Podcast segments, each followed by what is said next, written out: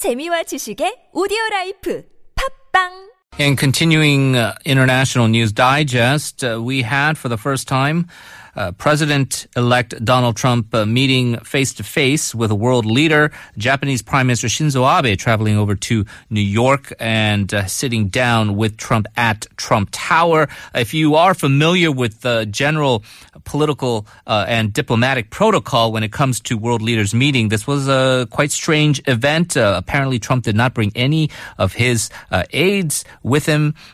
he was not briefed on any issues regarding the relationship. Uh, and Abe did uh, sit down with the president. Apparently, if you saw one of the pictures that were leaked uh, with Ivanka Trump also present at the meeting. But what does this mean actually for the future of U.S.-Japan relations, their military alliance, and how it affects Northeast Asia, where we are here in South Korea? Giving us some of that analysis, very pleased to have from the University of Birmingham, reader in Asian Studies, Dr. Julie Gilson. Hello. Good morning. Good evening. Well, thank you very much for joining us. Uh, what did you make of this meeting? Apparently, a lot of concerns over uh, what Trump has said in the past about military cost sharing and uh, issues of trade. Uh, were there a lot of tensions coming into this meeting between Abe and Trump? Yes, I, I think there there were, and I think um, obviously Trump made a range of comments um, for the benefit of his domestic audience, uh, during the election campaigning, and we need to be very careful not to put too much store by, by those, in particular his foreign policy claims. But it was clear from um, the conversations in Tokyo that there was major concern about the freeloading comments um, on the U.S. security alliance, and particularly about um, comments that uh, Japan should obtain its own nuclear weapons.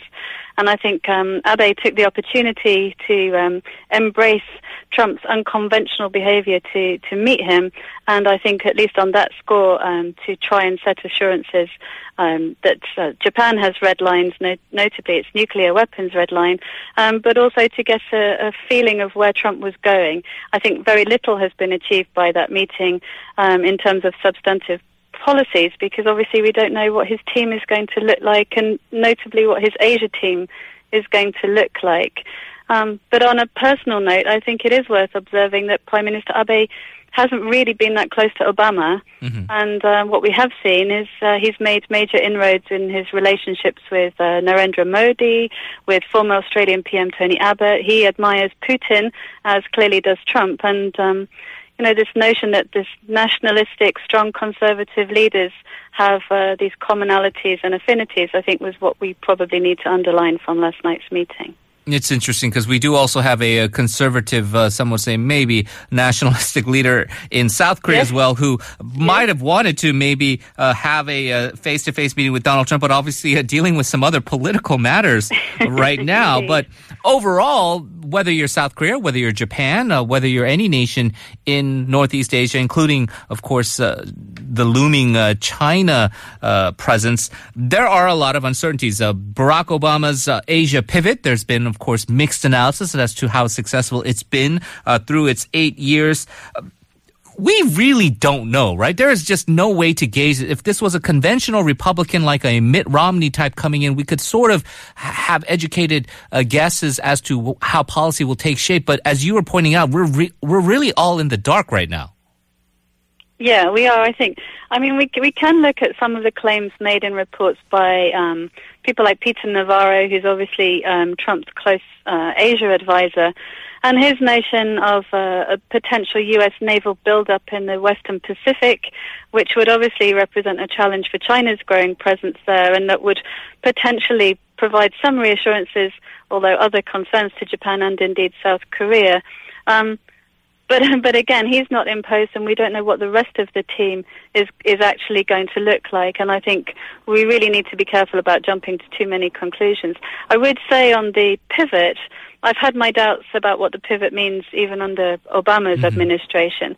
Um, but one might point to the core of that pivot being the Trans-Pacific Partnership, right. which I think uh, looks pretty much to be dead in the water um, in its form. Um, there's no way Obama will get it through before he leaves, and um, Abe's own economic policies were hinging on that to a large extent.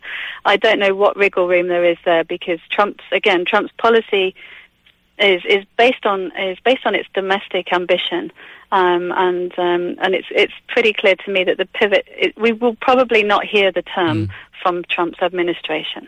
Right, uh, as as you point out, uh, probably much more focus on issues like immigration, uh, the economy, and whatever his vision for that, uh, to the extent it is, over things like Northeast Asia policy. Uh, is there a uh, sense, though? You mentioned Abe and he wanting him wanting to lay down some red lines and clearly kind of delineate what he wants in this bilateral relationship. But isn't there a contingent of a, a, more far right nationalistic sense in Japan that perhaps a more isolationist uh, United States, although certainly precarious on, in a security sense, would further embolden them to be a bit more aggressive and upfront in terms of a an independent military and, and developing their own um, capabilities? Yeah, I think you raise um, really interesting point there because what you've got are the tensions between needing uh, the continuation uh, in one form or another of that U.S uh, Japan alliance because of uh, the threat from China in particular. Um, but you're absolutely right that what we've seen in 2015, 2016 is uh, Abe's attempt to push forward that hawkish nationalist rhetoric and indeed beyond re- rhetoric to push for a change in the actual constitution, the so-called peace constitution of Japan, and to look at forward deployment and look at Japan as um, a, a, normalized uh, military um, and country. I think, however, um, one shouldn't then read into that the desire for a, a re- for a nuclearization of Japan, and I think that that's uh, at the moment that's still a red line in both politics and the greater Japanese society. And I think um, one of the things that interests me, I think we what we see in in Trump's reading of Japan is is a very 1980s. Uh, understanding of Japan, and I think what Trump's advisors will have to come to terms with and represent to him is where Japan sits today and how that sits in the precarious environment of a of a of a, a growing a growing China. Um, and it's also clear, you know, with the um, Japan remains the US's closest ally in the region, and as you saw last year, it's it's agreed to increase its spending on the U.S. military by mm-hmm. 1.4 percent over the next five years.